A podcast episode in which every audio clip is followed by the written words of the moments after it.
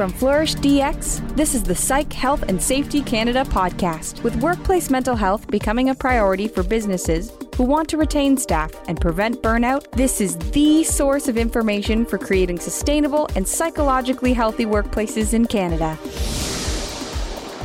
Welcome to Psych Health and Safety in Canada podcast. And today I have the pleasure of welcoming Matthew Megson. Matthew is an expert in accommodation. He is an HR professional and he is a speaker on these subjects about disability. He's an advocate for persons with disability. And so today we're going to talk about psychological safety, but from the perspective of persons with disability. So, welcome, Matthew. Thank you, Marianne. Wonderful to be here. Great. I'm wondering if we can start off with you describing your journey so far and and how you ended up doing the work that you do. Sure. Um, so I've spent uh, the last 18 years as a uh, an HR generalist, and I've worked for small, medium, large organizations throughout my career. And at every stop, I've dealt with return to work or accommodations uh, in facilitating those. And I got to the point where I decided um, I wanted to try something new. And I live with bipolar disorder. And I wanted to be able to do something where I could contribute to the mental health community in some way, shape, or form.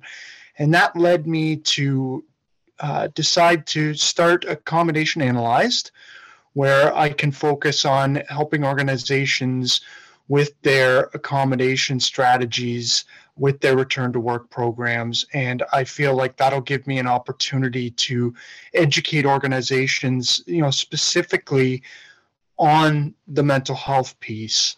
Uh, as well as doing some physical health things, but I feel like this will allow me to really give back to the mental health community uh, as well because I can really help hopefully make uh, accommodations easier for both organizations and individuals that need those mental health accommodations. Uh, yeah, that's great. Now, we know that if we build ramps, have larger doors, have um, ergonomic seats, it benefits everybody. So, yes, mm-hmm. we do it to accommodate persons with disabilities, but it benefits all of us. And I think the same is true for when we look at ways to make it easier for persons with a diagnosis of a mental illness to be successful at work. So, can you share some of your tips for what you would suggest that employers do on that larger scale? Yes. Uh, for me, I would suggest that one of the things, and I would say that uh, this is kind of foundational for anybody even dealing with someone that has a, a, physical disability, let alone a psychological one. But in, in all cases, better engagement with employees. And when I say that, I mean, you know, facilitating conversations with them, listening to listening to what they have to say. I feel like a lot of workplaces these days, and I was one of them, uh, rely too much on what the doctors have to say, and they they lean towards uh, just get this functional abilities form filled out. Half the time, the functional abilities forms don't really include anything for someone with a mental illness.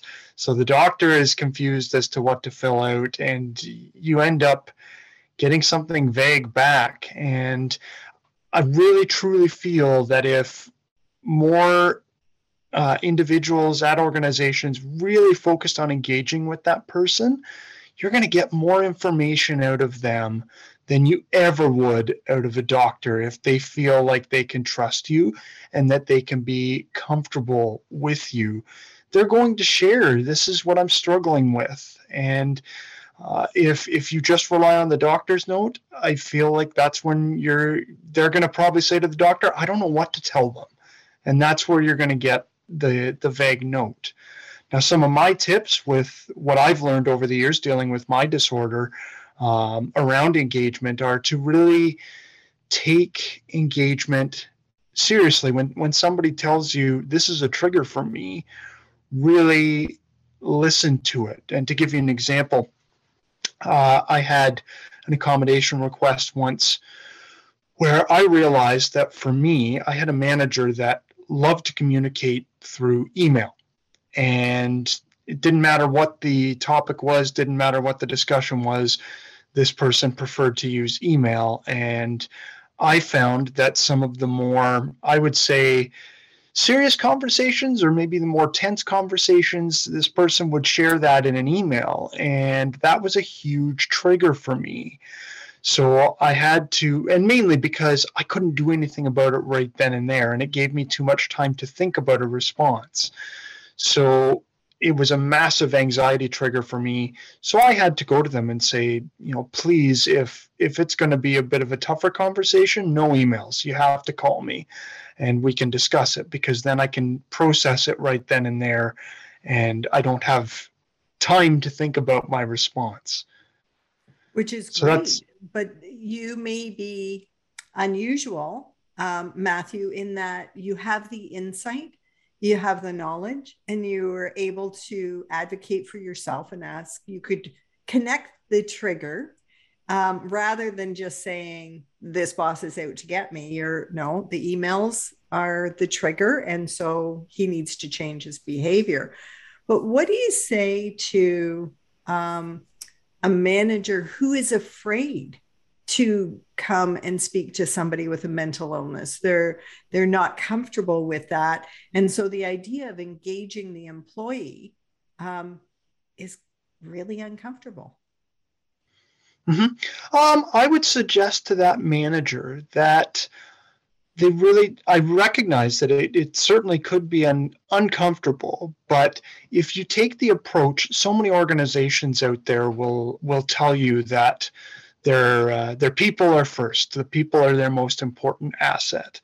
And if you live by that mantra and if you're a manager if you if you really do kind of take that seriously um, to me I know mental illness is the is the unknown. Uh, we don't know as much about them as we do, say, a broken leg and what what to expect with with that kind of of injury. But I would suggest to a manager that's afraid uh, or concerned about approaching someone that has expressed having some sort of uh, mental illness that you approach it from the from the compassionate point of view uh, because oftentimes when we when we think of um, somebody with say a broken leg we've all had some kind of physical injury at some point in our life. And so we can imagine what the pain feels like with that physical injury. But not everybody can imagine what it's like to have uh, a severe depressive episode so, my suggestion to that manager is to really take a compassionate view and allow the employee to feel comfortable speaking about what is going on with them, should they choose to share it. Um, and make it an open conversation.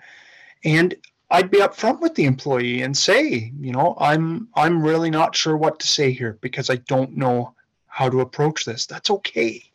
They're going to uh, the employee will will be okay with that, and they'll they'll they'll kind of lead the discussion uh, and and share what they need to share. So, but as a manager, you need to be open to having that discussion. Mm-hmm. And another fear that they have, just by the way, Matthew, I completely agree with you and have for years about the approach that you're taking. But I'm going to play devil's advocate for mm-hmm. to, to bring out some more. So there's managers who are um, afraid that the employee will ask for the sun, the moon, and the stars. Oh, yes. And, they say no, they're going to get them more upset. Mm-hmm. And you also you also get I I've seen this a lot.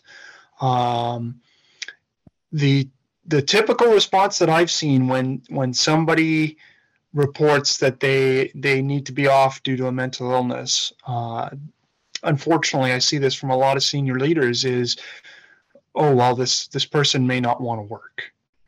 Uh, so yeah, I I get what you're saying, and I think that's where again there needs to be a bit of a shift in focus. So for instance if i had a manager ask me that question and say you know i'm not really uh, i'm not really sure. I'm afraid that they're going to ask for like you said the sun the moon the stars and then i'm afraid if i give it to them that everybody's going to ask for that. That's something else i hear a lot of. And i would say to that manager that the uh, the best thing to do is to really uh, focus on the value that that staff member brings. Not so much the accommodation that they're asking for but how can you how can you still use their strengths to to get things done? And that may result in you needing to have a larger conversation with other members of your department and to give you an example of that, I mean, how often do we hear stories about um, staff member hurts their arm or something, for instance, and they can't lift anything, and they come back and somebody else in the department is just told, you know, if this person needs to lift anything, you're doing it. And I think same thing with mental health and somebody that's either at work or coming back to work you need to have sometimes a bigger discussion with the with the department as a whole to say okay these are the restrictions we've been given because restrictions aren't uh, you know you can ask the, the person can we share your restrictions with with the other individuals in the department so we can come up with a, a good plan. And you can look at those restrictions and look at what you know that person is strong at and try and rearrange if you need to rearrange your department a bit to focus on those strengths. Be flexible uh, and instead of just focusing on what that person was doing pre-issue focus on how can you rearrange things to get the best out of everybody with the new situation you've been presented with. Um, just thinking about um, from that's the manager's perspective, what they're afraid of. You've talked about what the value is that you can really support somebody to leverage their strengths because the cost of recruiting and hiring and training someone oh. else is is quite high. What mm-hmm. about looking at it from the perspective of the individual um, with a mental health issue? It, eh, can you describe what it feels like um, to be well accommodated so that you can be productive. And any stories that you have of people who, you know, were maybe going through something, but they were able to stay at work because of an accommodation.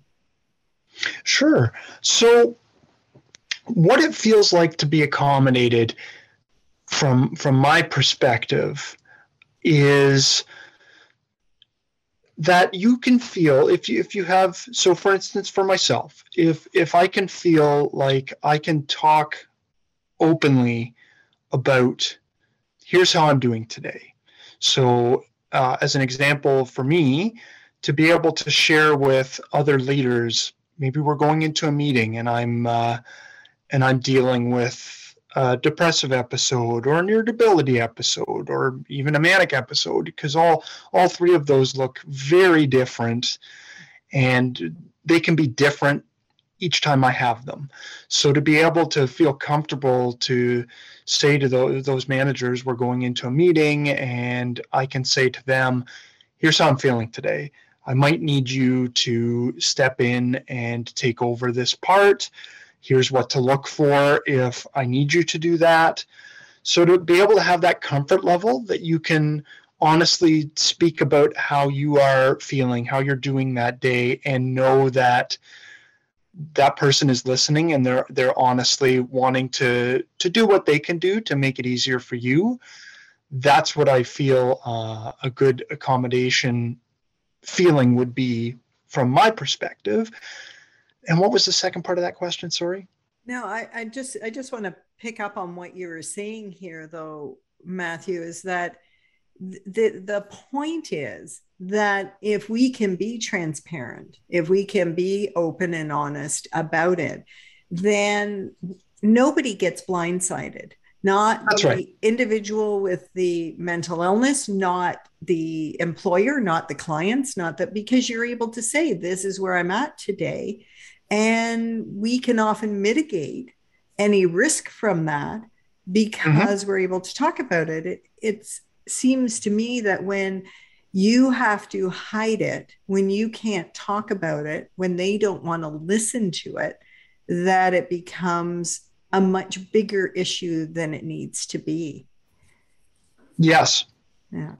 So, and in terms of when you're not well accommodated, can you speak a little bit about that experience and how it exacerbates the illness itself? Yeah. So, I've been in that I've been in that situation myself and it is it is difficult. It is it is difficult. So uh, I've had a few instances where I've where I've asked for uh, accommodation, and I'll give you a couple of stories here.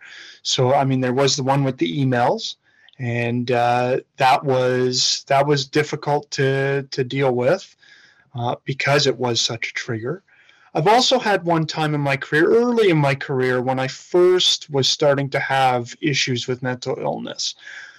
Uh, what was tough was I wanted to be at work, and my manager at the time still kind of had that focus of I have this job that I need to get done, which I can't I can't blame them. They have a job that they need to get done. But I was insistent that given my current mental state, I can't be sitting at home right now. I need to have I need work to to keep me occupied while I work through this. And we kind of hit hit the point where one day he just said to me, uh, "You're just not performing where I need. So here's here's disability paperwork. You're off." And that was tough for me because I really wanted to be producing at whatever capacity I could produce at. It for me that was better than than being off at home. And I think a lot of people that are suffering from some kind of mental illness feel the same way, but they probably feel like if I ask for this, I'm not going to get it, or or if I'm not performing at hundred percent, am I am I going to get uh, the support that I need? And and it's it can be difficult at times. So put on your HR hat now. And from an employer's standpoint, if you're able to do 60% of the work how do they finance the other 40%? What are they doing in order to manage? Uh, the employer, what's the employer doing to manage? So to me, that's where I look at my my the point I made earlier about don't just focus on the one person and the one person's job that they that they were doing pre-issue because maybe it's the case of somebody else in the department maybe we can switch a little bit for for the time being as an accommodation. We can take some of these roles from this person and give them to the person that uh, is only able to do 60% of their job but they could do a little bit more. So for instance to give you an example on that if i was looking at myself when i'm having a bad depressive episode i can still put on the mask and I could do a meeting such as this. I could give a talk.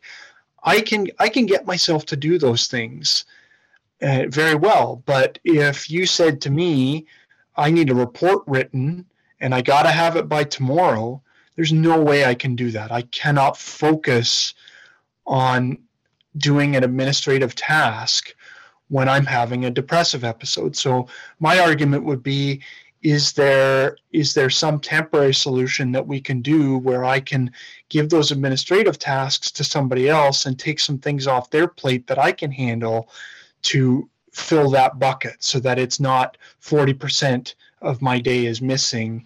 It's it's much less than that.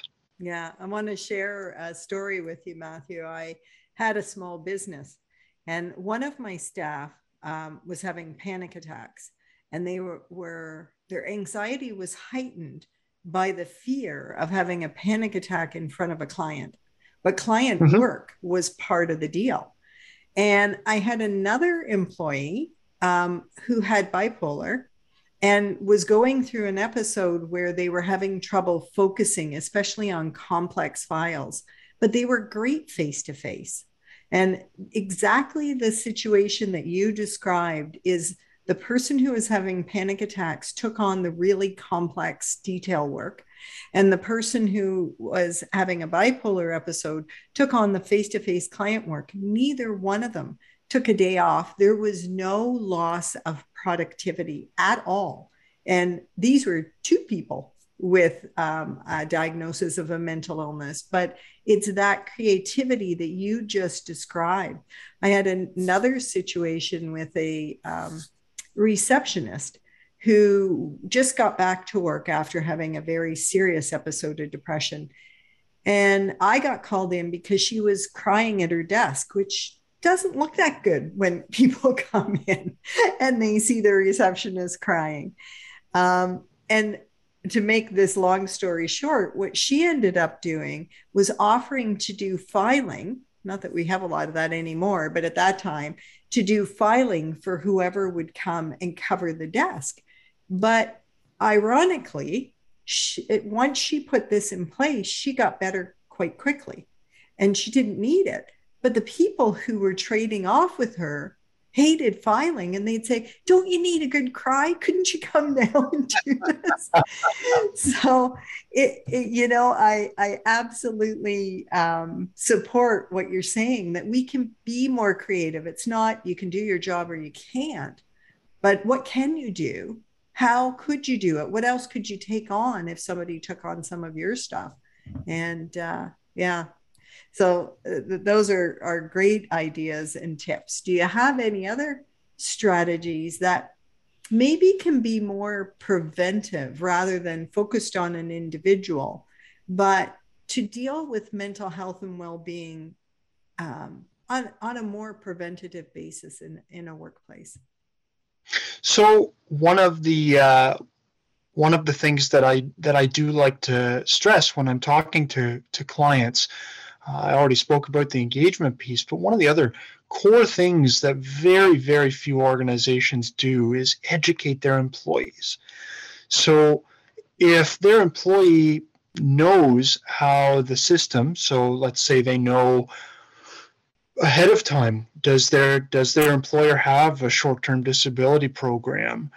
Uh, or or are you using EI sick benefits if you have to go off? How how does each of those programs look?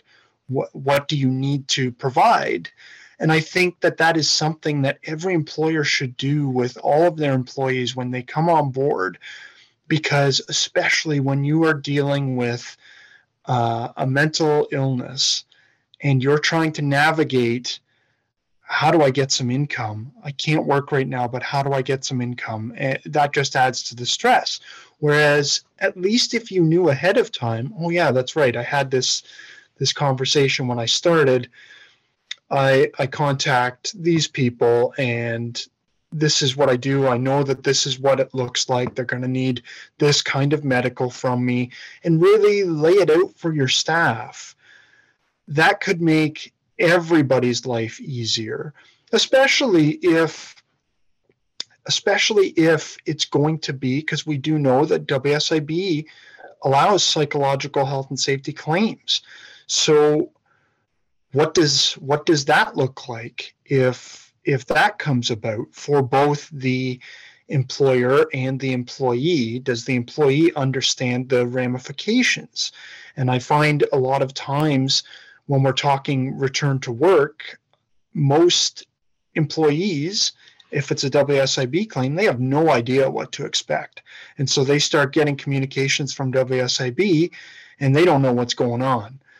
And, and that could be the same for a, a psychological health and safety claim. And when we talk about return to work and say WSIB, the other thing I found too is that employees don't realize the cost to employers for the time that the employee is off. So they just think that their employer is being terrible by trying to push them back to work so fast instead of understanding the consequences to the employer. So I think in a roundabout long long story short way, more education for staff on what supports are available, especially in the case of mental mental illness because it is becoming so much more prevalent.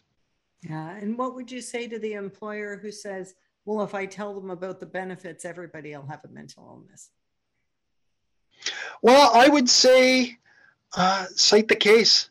Uh, you know, we you can't assume that that's going to happen for everybody. Everybody is everybody's different, and we need to uh, we need to look at that. And I'm sure that you could look at other policies that they've rolled out in the past and said, well, if I do this, this is going to cause a problem, specifically government mandated ones, and it's happened, and there hasn't been a problem with it, and it's because most people don't want to take advantage of the system. You get you get that that small one percent but most people are going to say oh okay you rolled that out. That's great. Thanks for letting me know and they're going to go about their day so i don't think that it's a case of it's going to happen to everybody but i do hear that a lot. Yeah. Do you know what i always wonder? Is if all your staff want to call in sick what's going on in the workplace? Because yes. I i think that most people want to have meaning and purpose in their life. And if it's a workplace where you feel that what you do matters, you feel that who you are matters, you feel that there's support there, um, we don't want to call in sick. We don't want to pretend we have an illness that we don't have. But if it's a workplace where we feel disengaged, where we don't feel um, part of a community, part of something, then mm-hmm. yeah, maybe. But yeah, I always think the uh, leaders or employers who say, "Well, everybody's taking advantage." Well, what what's going on that they don't want to be there? To give you a follow up on that point that you just made, um, I recently did an article that says, you know, those vague doctor's notes that employers get, you know, totally disabled you can learn a lot from those. And one of the things that I, I believe you can learn from that is your employee is not comfortable sharing anything with you. They don't they don't trust you as an employer. And so they've said to their doctor, I I don't want to tell them anything. I don't know what to tell them that'll be okay. And that's where you end up getting the those types of letters. That trust just isn't there.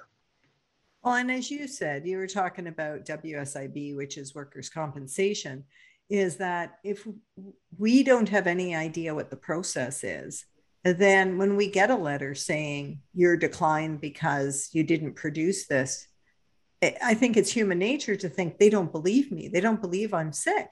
But the reality is, it's a process, and you have to produce the evidence that's required mm-hmm. for them to pay you.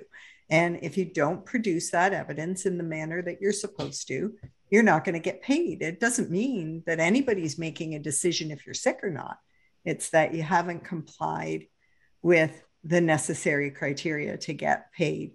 And it breaks my heart to see how people internalize this as if it's um, some sort of judgment on them when what they need is a hand. They need somebody to assist them to go through this process to uh, interpret. And in some organizations, that help is available, but in many, it is not. Yes, that is that is true, and that's a very good point. Yeah.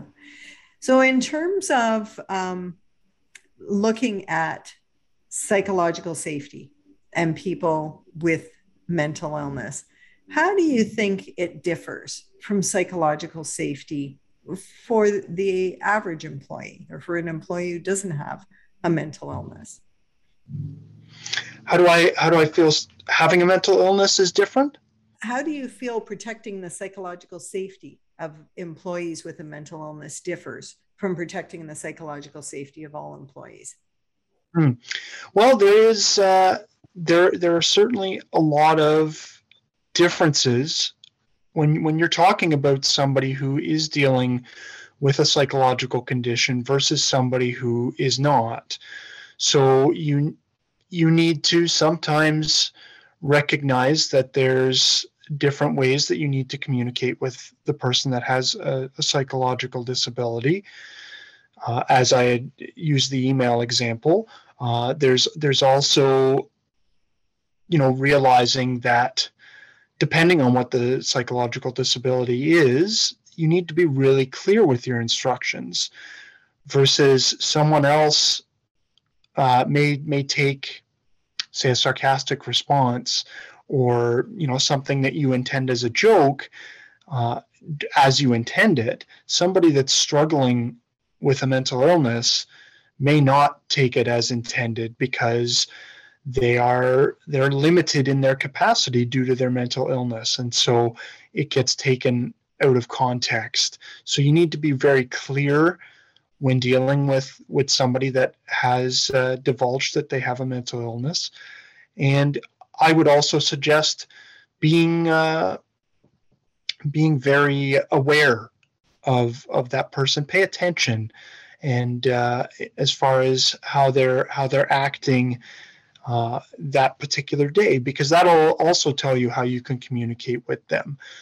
If i'm having an episode i'm pretty good at hiding it but i'm not perfect. So if you're paying attention to me you're probably going to figure out that uh, okay yeah something's off today so maybe I need to be a bit more supportive, or yeah, maybe I need to shelve this conversation for today. So if you're if you're a bit more aware of your of your staff and and what they're going through um, in that particular day, you can probably figure out whether they're in a position where they can handle certain things or not. I like what you had said earlier, and uh, it was to, as a leader, to say, I'm really not sure how to best support you right now. And I need you to tell me, you know, so uh, to, to state your intention that your intention is to be supportive, but you know that you're not sure how, um, can clear up a lot of things because if the employee understands your intention, they're likely to forgive you for mm-hmm. something that doesn't land well. Like you say, thinking you're making a joke and that person feeling wounded by it, um, that you can say, oh, you know, that was a really bad um, joke and I'm sorry about that. And, and you will be forgiven. Whereas if you just say, you know, suck it up, cupcake, you need to deal with this, um, it, it's going to be more of a reaction. Yeah. So, yes Matthew, we're getting close to the end of our time. Just wondering if there's other messages that you want to give to the listeners today about accommodation, about psychological safety, about being an advocate. I think first and foremost, the the the thing to realize is the the person that comes forward with uh, and however that looks with a with a claim of a psychological illness you you need to recognize that as employers that they know best what is going on with them. So as i alluded to earlier doctors notes are great. Getting assistance from doctors is great. But if you really want to know what you can do to support this staff member be open and willing to listen to them because they're going to tell you what they need uh, best. And that's also what is going to set you up to be creative to help them out. And for the person that needs that support dealing with a psychological illness, especially if if if it's brand new for you, my advice to those people are the faster you learn to be your own advocate, the better it's going to be for you. You you need to you need to realize that you need to advocate for yourself because you know how things are affecting you. And and to use myself as an example, uh, if you go online and Google bipolar disorder, it's going to give you the buzzwords of mania, of depression, irritability will be in there. But how I experience those is completely different from how someone else would experience them. So you really need to be an advocate for yourself and explain to your employer this is this is what I'm experiencing. And from the employer standpoint, also recognize that um, mental illness differs from person to person. So you have to be very flexible with your approach. Yeah, great advice. Um, and I just want to say there's a free resource called in Supporting Employee Success, and it's on the Workplace Strategy site. And it's specifically so that um, employees can tell employers what they need to be able to do their job. And uh, that's a free resource that could help. And then the Institute for Work and Health is working on uh, a resource that is still in development um, to help employees to really express what it is that they need um, in terms of an accommodation. So I'm glad that more and more of these free resources are there because if you're actually dealing with depression, anxiety, bipolar in the moment, it's tough to advocate for yourself. Um, mm-hmm. you are a trained professional in eh, human resources. So you do have uh, a much higher skill level than the average employee. Um, but it, it, I think your advice to learn to advocate effectively for yourself is very important. Um, that if they can do that, it will make a big difference. So, Matthew, I've got uh, one final question for you, and that is for you to describe, um, especially from the perspective of a person with a mental illness, what would a psychological, healthy, and safe workplace feel like, look like to you? So, for me, a psychological, healthy workplace for me is, as I mentioned earlier, first first and foremost, is one where I can feel comfortable talking about where I am at that particular day, how I'm feeling that particular day, and have people not judge me. That that is number one is is feeling like I can express myself and nobody's going to say, "Oh, he's he's on a on on a crazy episode again," for instance. But also one for me where people openly are creative about recognizing that there are different things you need to do for a, a, a, person that is psychologically ill. So, a creative workplace, a supportive workplace, one where some of the other things I've mentioned, one where they're focusing on your strengths and recognizing that, okay, when, and this goes hand in hand with me being able to talk about it, recognizing that when I am struggling, how can we take some of this burden and shift it so that we're still getting the value we need and you're feeling valued? Because I feel like that's important that both parties get some kind of value out of the situation. Uh, but for me, yeah, really a supportive workplace that is open, that is willing to listen, that's willing to work with you wherever you are at, and uh, I think that that is becoming it's becoming more and more of a of a possibility in industry. I think we're slowly getting there, but we still have a ways to go. Yeah, you know, I've been doing work on inclusion, and I think about that flexibility and creativity when you're a new immigrant, when you have um, a life transition, you, have gone through a family breakdown, or you've added to your family either through adoption or birth, or you're dealing with a physical health problem. In all those situations, the type of workplace you just described would be the type of workplace people would want to be at. And as our demographics are shifting, as our um, talent pool is shrinking, it's going to be more and more important for employers to uh, have this.